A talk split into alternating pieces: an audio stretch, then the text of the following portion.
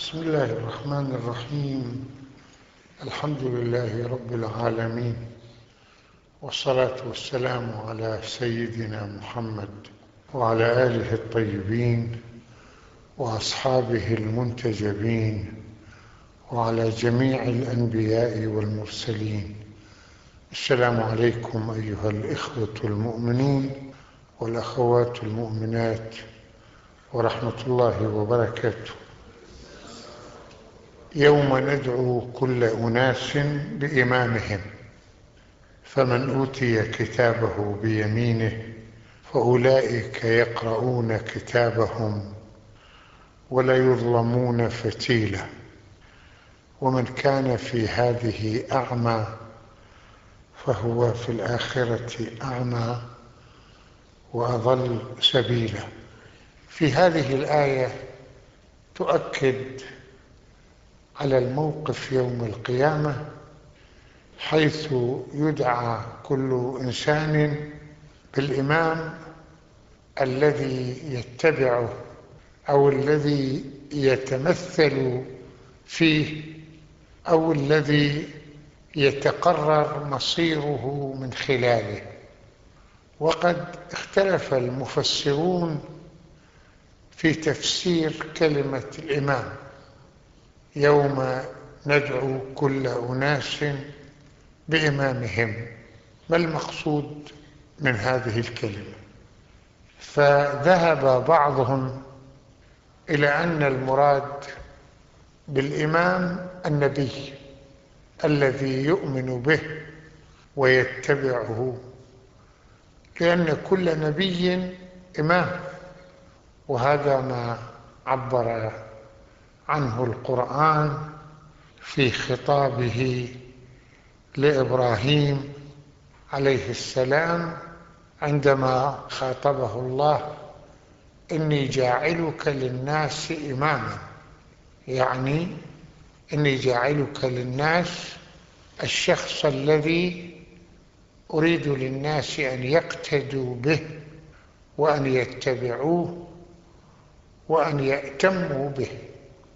وهناك تفسير آخر وهو أن المراد بالإمام الكتاب المنزل كتوراة بالنسبة إلى أتباع موسى وكالإنجيل بالنسبة إلى أتباع عيسى وكالقرآن بالنسبة إلى أتباع النبي صلى الله عليه وآله وكالزبور الذي أنزله الله على النبي داود.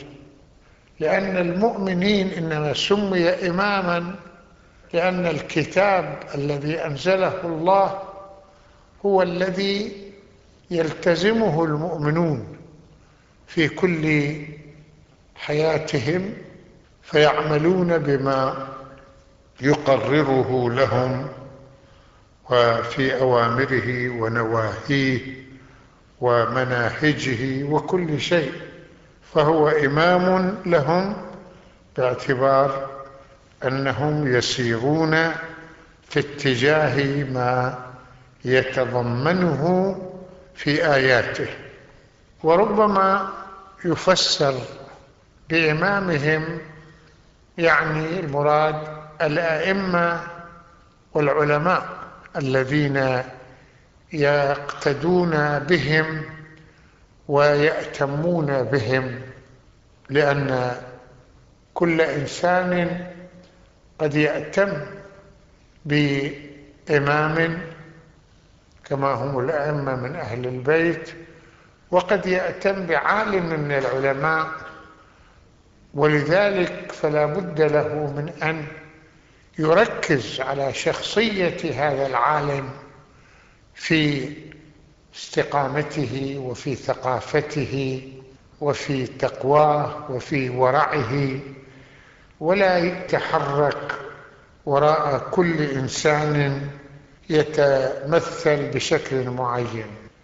وهناك رأي آخر يقول بأن المراد يعني بالإمام هو ما يجمع هذه الأمور يعني كل من يقتدي به وكل ما يقتدي به وربما يراد به كتاب أعمالهم. يعني يدعى كل إنسان بكتاب أعماله الذي سجلت فيه أعماله في كل حياته. لأن الله سبحانه وتعالى يخاطب الإنسان في يوم القيامة اقرأ كتابك. كفى بنفسك اليوم عليك حسيبا. وهكذا نقرأ بالنسبة إلى المجرمين ووضع الكتاب فترى المجرمين مشفقين مما فيه.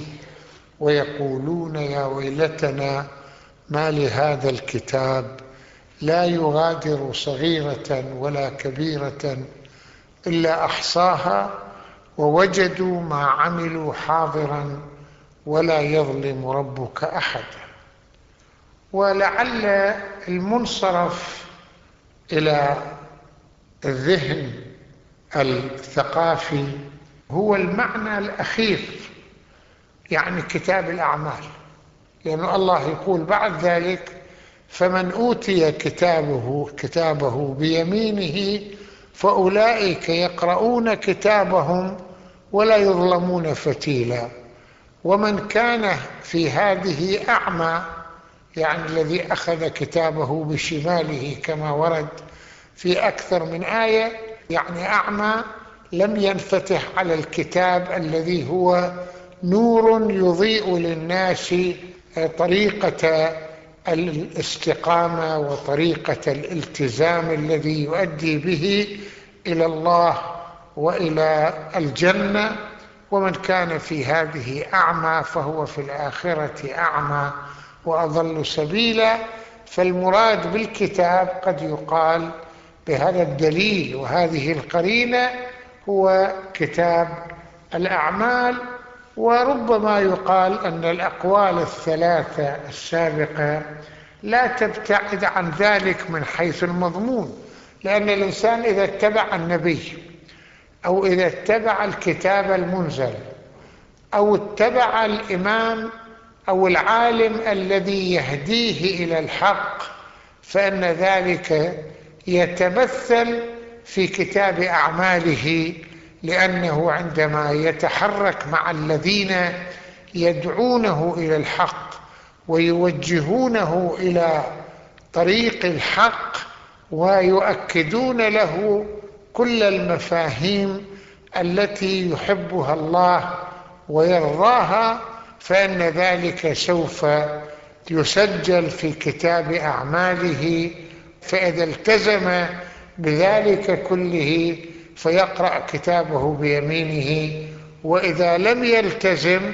وركب رأسه وضلاله فإنه عند ذلك سوف يكون سائرا في خط العمى وفي خط الضلال هذا تفسير الآية ويوم ندعو كل أناس بإمامهم.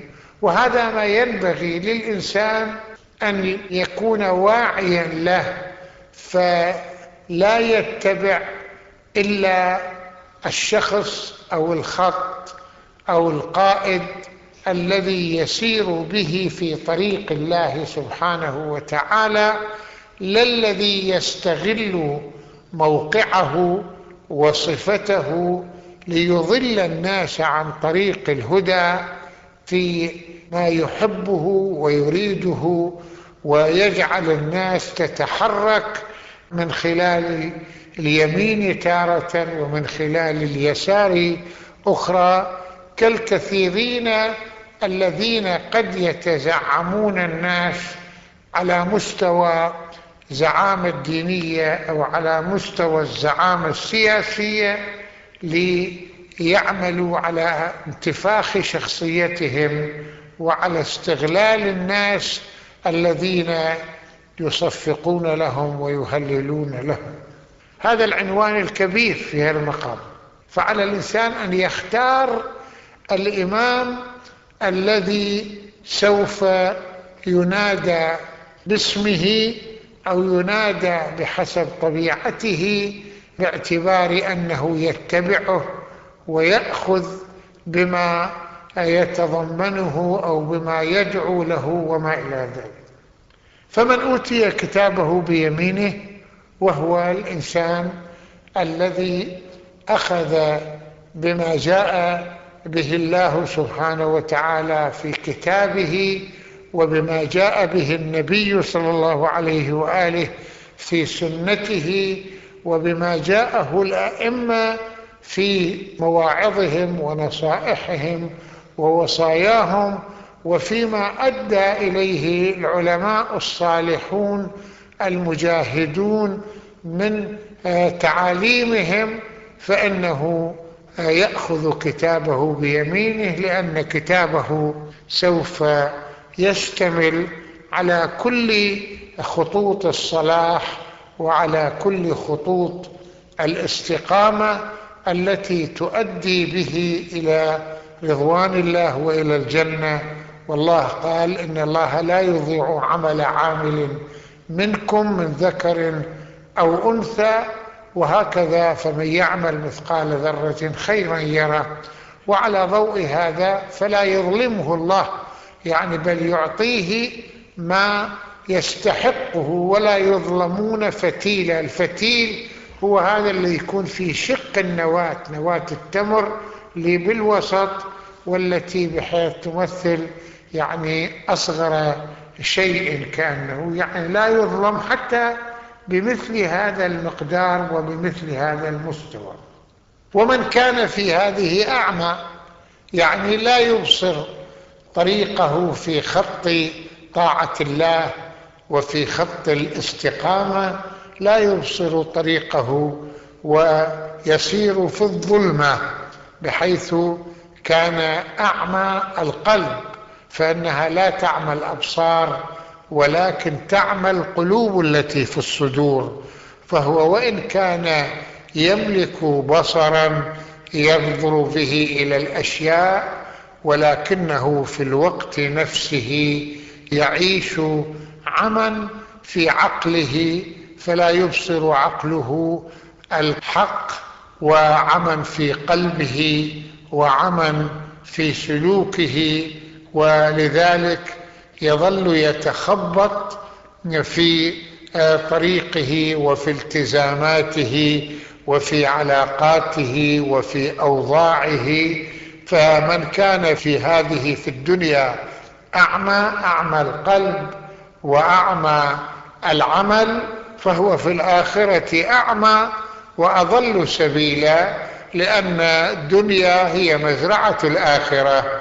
فإذا زرعت الخير فسوف تحصد الخير وإذا زرعت الشر فسوف تحصد الشر. وقد ورد في قوله تعالى قال ربي لما حشرتني أعمى وقد كنت بصيرا؟ قال كذلك أتتك آياتنا فنسيتها. ولم تعمل بها وكذلك اليوم تنسى تهمل وتعتبر مجرد كمية مهملة لا قيمة لها في الحياة.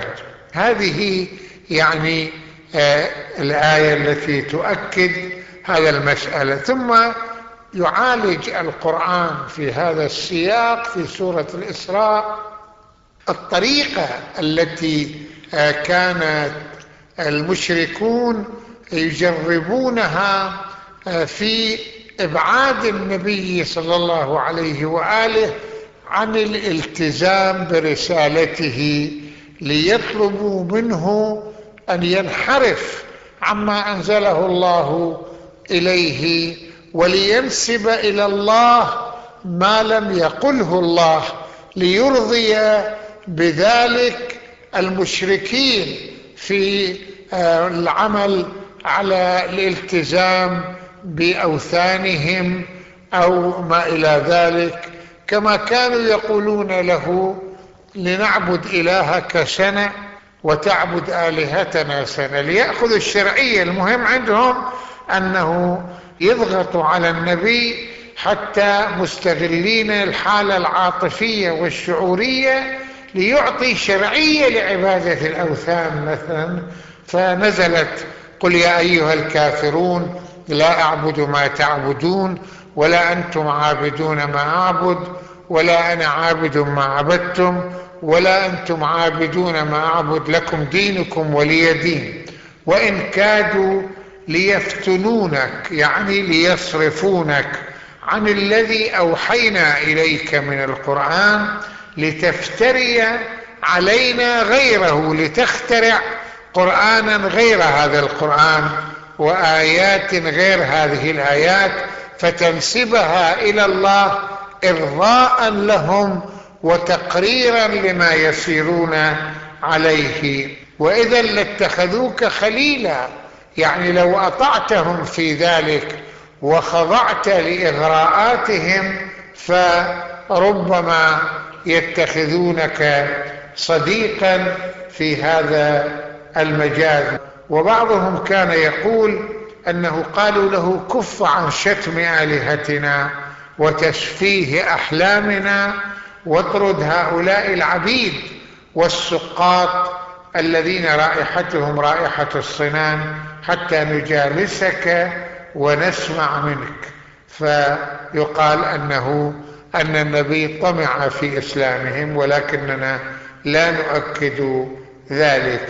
المهم أن هذه الآية تقدم لنا الصورة التي كان المشركون يحركونها من أجل الضغط الشعوري والضغط العاطفي آه، على النبي صلى الله عليه وآله ليخدعوه عن رسالة التوحيد وليتحركوا في خط إعطاء الشرعية لما هم فيه في هذا المقام. لكن الله ثبت نبيه والله يثبت نبيه في آه، كل مسيرته. ولذلك آه، نزلت الآية في قوله تعالى وقال الذين كفروا لولا نزل عليه القرآن جملة واحدة كذلك لنثبت به فؤادك. إنما أنزلناه إنزالا تدريجيا في أية مشكلة تعرض لك أو تعرض للمسلمين حتى نثبت لك فؤادك ونؤكد لك الحقائق التي تتحرك بها ولتعرف تعاليم الله من خلال وحي الله سبحانه وتعالى. ولذلك يقول ولولا أن ثبتناك في خط التوحيد وفي خط الرسالة وأعطيناك قوة الموقف آه، وصلابة الموقع لولا ذلك لقد كدت تركن إليهم شيئا قليلا يعني أن هذه الضغوط كانت من القوة بحيث لولا أن يثبتك الله ولو تحركت في بشريتك كما هم الآخرون لربما انجذبت إليها. ولولا أن ثبتناك لقد كدت تركن إليهم شيئا قليلا. ولو فعلت ذلك لأذقناك ضعف الحياة وضعف المواد يعني الله ليس ساهل مع أنبيائه لو فرضنا انحرفوا عن الطريق وإن كان الأنبياء معصومين لا ينحرفون عن الطريق ولكن أراد أن يؤكد. ولذا ولقد أوحي إليك وإلى الذين من قبلك لئن أشركت ليحبطن عملك. وفي آية أخرى ولو تقول علينا بعض الأقاويل لأخذنا منه باليمين ولقطعنا منه الوتين فما منكم من أحد ما حد يستطيع أن ينصره عنه حاجزين. وهكذا إذا لأذقناك ضعف الحياة فيما نعذبك به وضعف الممات ثم لا تجد لك علينا نصيرا. وهكذا يقول له أنهم كادوا أن يخرجوه يخرجوا النبي كما أخرجوه عندما هموا بإخراج النبي. قالوا وإن كادوا ليستفزونك من الأرض ليخرجوك منها عندما هموا بإخراج النبي. وإذا لا يلبثون خلافك إلا قليلا لأن الله سيعاقبهم وسيبتليهم بما يجعلهم لا يشعرون بالاستقرار في مكانهم. سنة من قد أرسلنا قبلك من رسلنا في أن النصر لهم في نهاية المطاف ولا تجد لسنتنا تحويلا. وهذا هو ما أكده القرآن وما يوحي إلينا به للمؤمنين جميعا أن الكافرين والمنحرفين والمستكبرين ربما يأتون إلى المؤمنين ليغروهم بتلبية شهواتهم وأطماعهم ليتبعوهم وليسيروا معهم في خطوط الضلال فإنها عليهم أن يثبتوا مواقعهم بتثبيت الله لهم فيما أنزله الله من كتابه وأن لا ينحرفوا عن الخط المستقيم. ونحن نعرف أن كثيرا من المؤمنين قد يخضعون لمثل هذه الإغراءات التي تنطلق من خلال كثير من الذين يملكون السلطة أو الذين يملكون المال أو الذين يملكون الشهوات وما إلى ذلك. فعلى المؤمن أن يراقب الله في ذلك كله وأن يفكر في مصيره في الآخرة عندما يترك الحياة الدنيا وأنه لن ينصره أحد من الله سبحانه وتعالى إذا عصى ربه.